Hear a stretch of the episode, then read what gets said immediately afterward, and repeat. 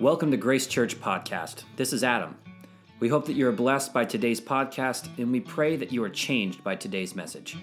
Thanks for tuning in. Hi, this is Father Jonathan again coming to you with one of our Grace at Home podcasts as we are continuing to uh, try to bring you content that will help you and bring security to you today. And today in the uh, podcast studio, I have with me Cheryl Dornbush. Hey, Cheryl. Hey, Father Jonathan. How are you? Good, thank good, you. Good, good, good. So, hey, why don't we start out by you telling us a little bit about yourself, how long you've been at Grace, what you do for a living, all that kind of fun stuff. I'm a dental assistant. I've been doing that for 40 years. 40 years. I know that's ridiculous. No way, it can't be done. Yeah, You started when you were was- two. Yes, 2 Uh-huh. That was it. Excellent. Mhm. Well done. And I've been at Grace for two years, like maybe three years. I get confused, but Okay. So uh, you've been d- doing the dental hygienist stuff. Uh, considering what's going on uh, with the uh, the virus, how have things in your office been going? I am in probably the only dental office in Marion County that's still open full time. Okay. Uh, we have a large staff, four doctors, 30 accessory staff.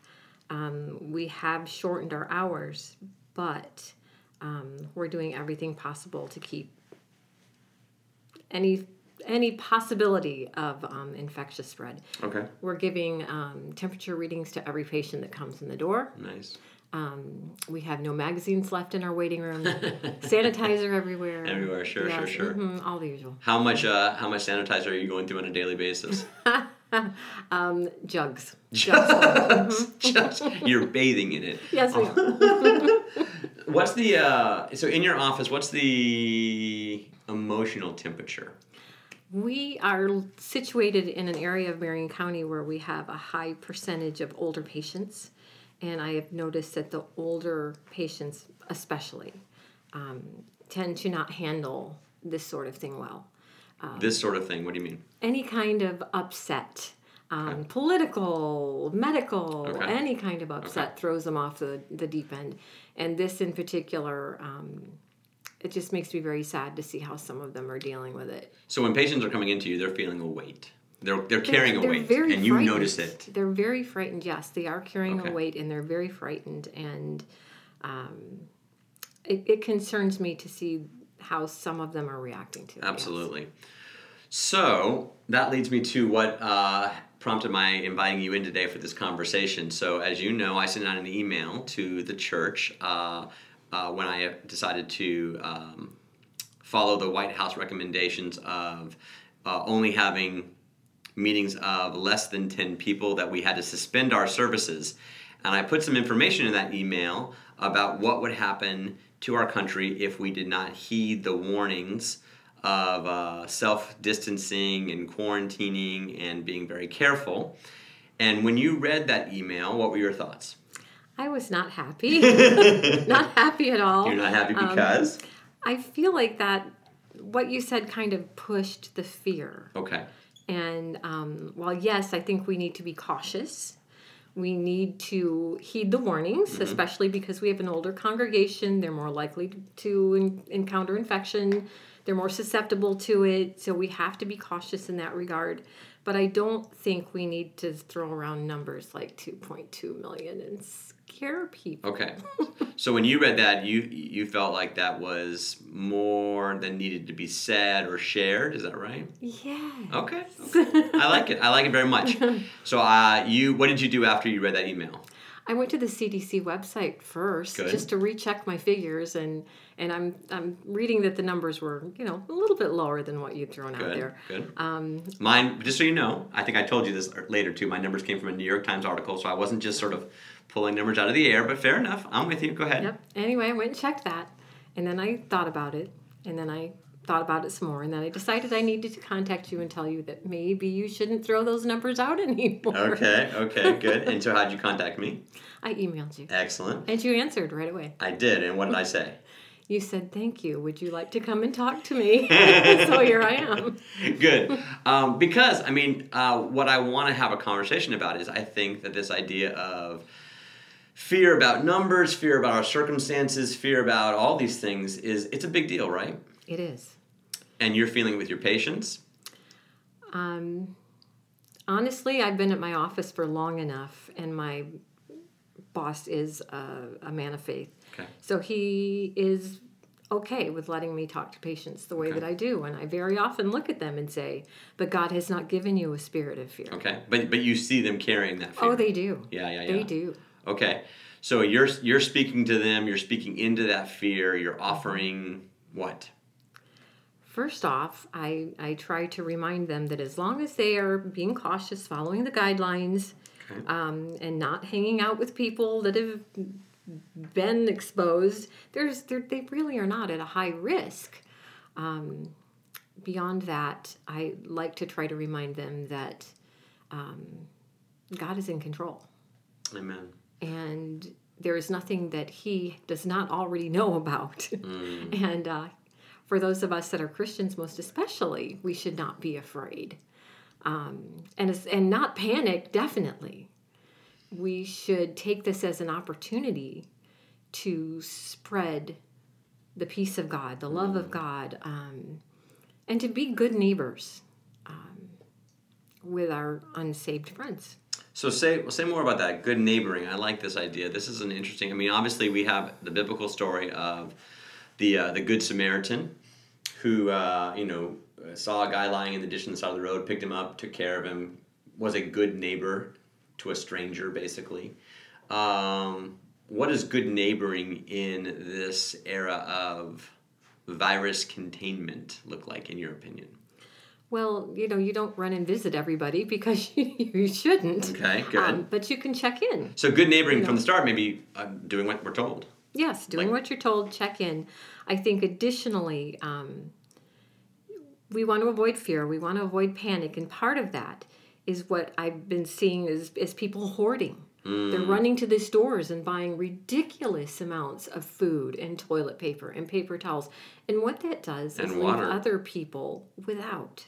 Right. Think about that. Is Yes. that being a good neighbor? If do you really need a hundred rolls of toilet paper to get you through a two week time period? Do you think? Well, I, I was gonna say, do you think that's going to be two weeks? I don't know. That, that's a scary question. I'm not scary, but that's an unknown question, so I don't want to speculate True. too much. But okay, so hoarding itself is not good neighboring. It's not. It's really not. And if we as Christians um, have fallen prey to that, Mm. I hope that we are sensitive to people when we hear them say, I don't have any. I haven't been able to get any at the Mm-hmm, store. And maybe we kind of feel God nudging us, uh, you can have some of my extra. I I'll- hope. I love that. And I also will say, even uh, I've noticed. So my wife was telling me that she went to Publix last night to get a couple of things, and Publix has started rationing. You can only buy two loaves of bread. You can only buy uh, two boxes of pasta, stuff like that. Um, they're they are enforcing almost some of this good neighboring stuff. What was interesting was there were people in line who were getting really mad about this, about being uh, rationed. To which you kind of want to say, well, it's not Publix's fault; it's the hoarders who have forced this. Otherwise, uh, shelves are going to continue to be swept clean That's true. by people who are in their fear are letting it take, taken over. Okay, so one thing about uh, good neighboring is not hoarding or sharing if you have happened to, to accidentally hoard, let's call it that. Um, you know, if you accidentally got afraid and you bought too much, fine. You can you can remedy that by sharing. What else, what are some other good ways, in your opinion, of uh, good neighbors?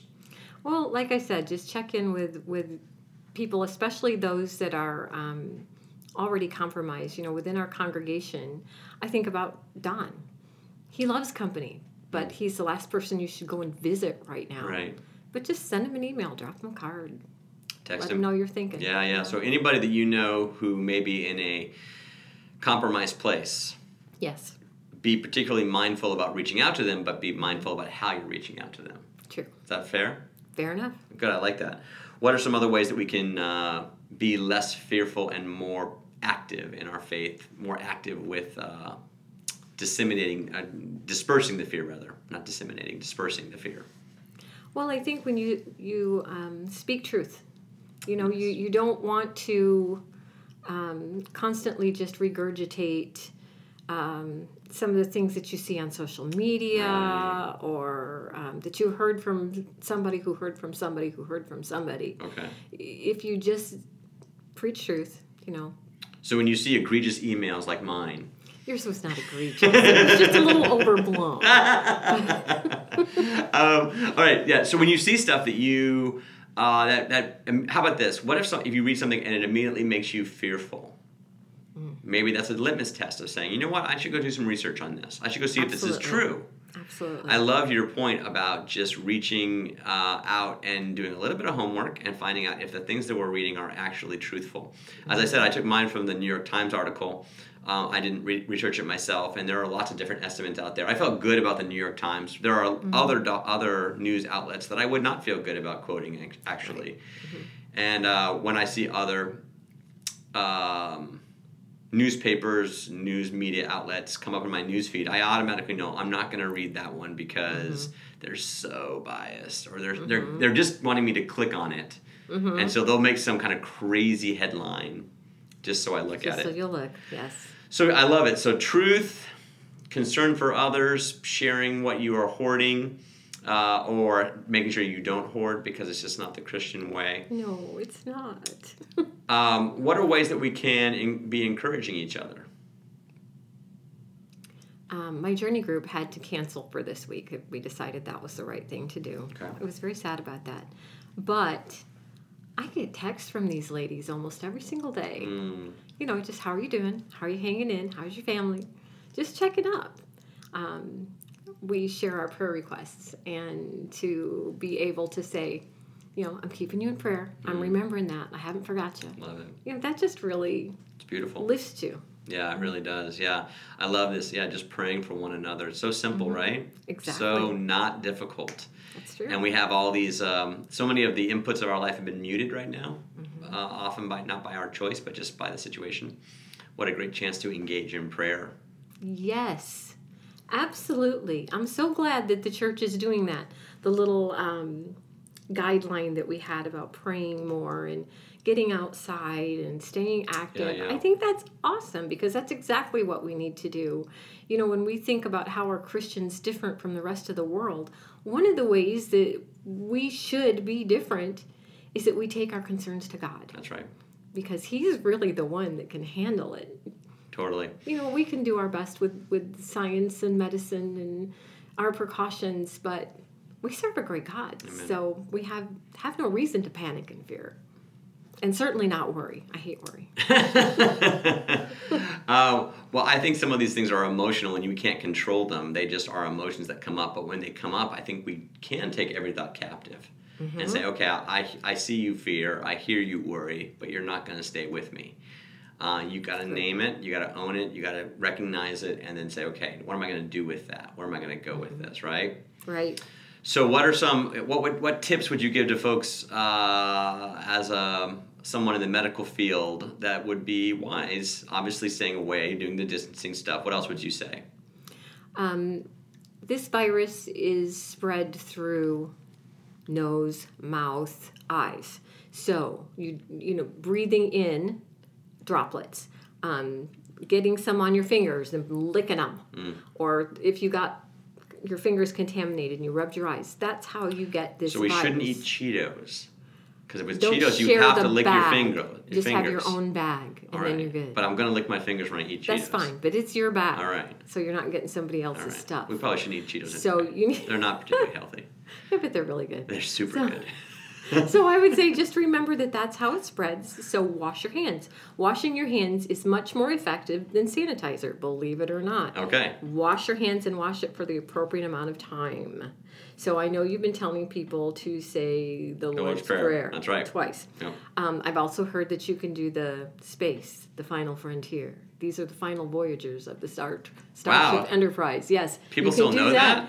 Well, I do. Man, Yeah. that's an old show. I know. I mean, there's like, the original. I mean, Yeah. they have lots of okay, interesting. So, yeah, Star Trek, huh? so for all the sci-fi Yes. fans out there, now you have another thing. I, I think I'm gonna stick with the Lord's Prayer, by the way, just yeah, so you know. okay, but if you, you know, I mean, maybe that's to occupational break it up. here. Break it up.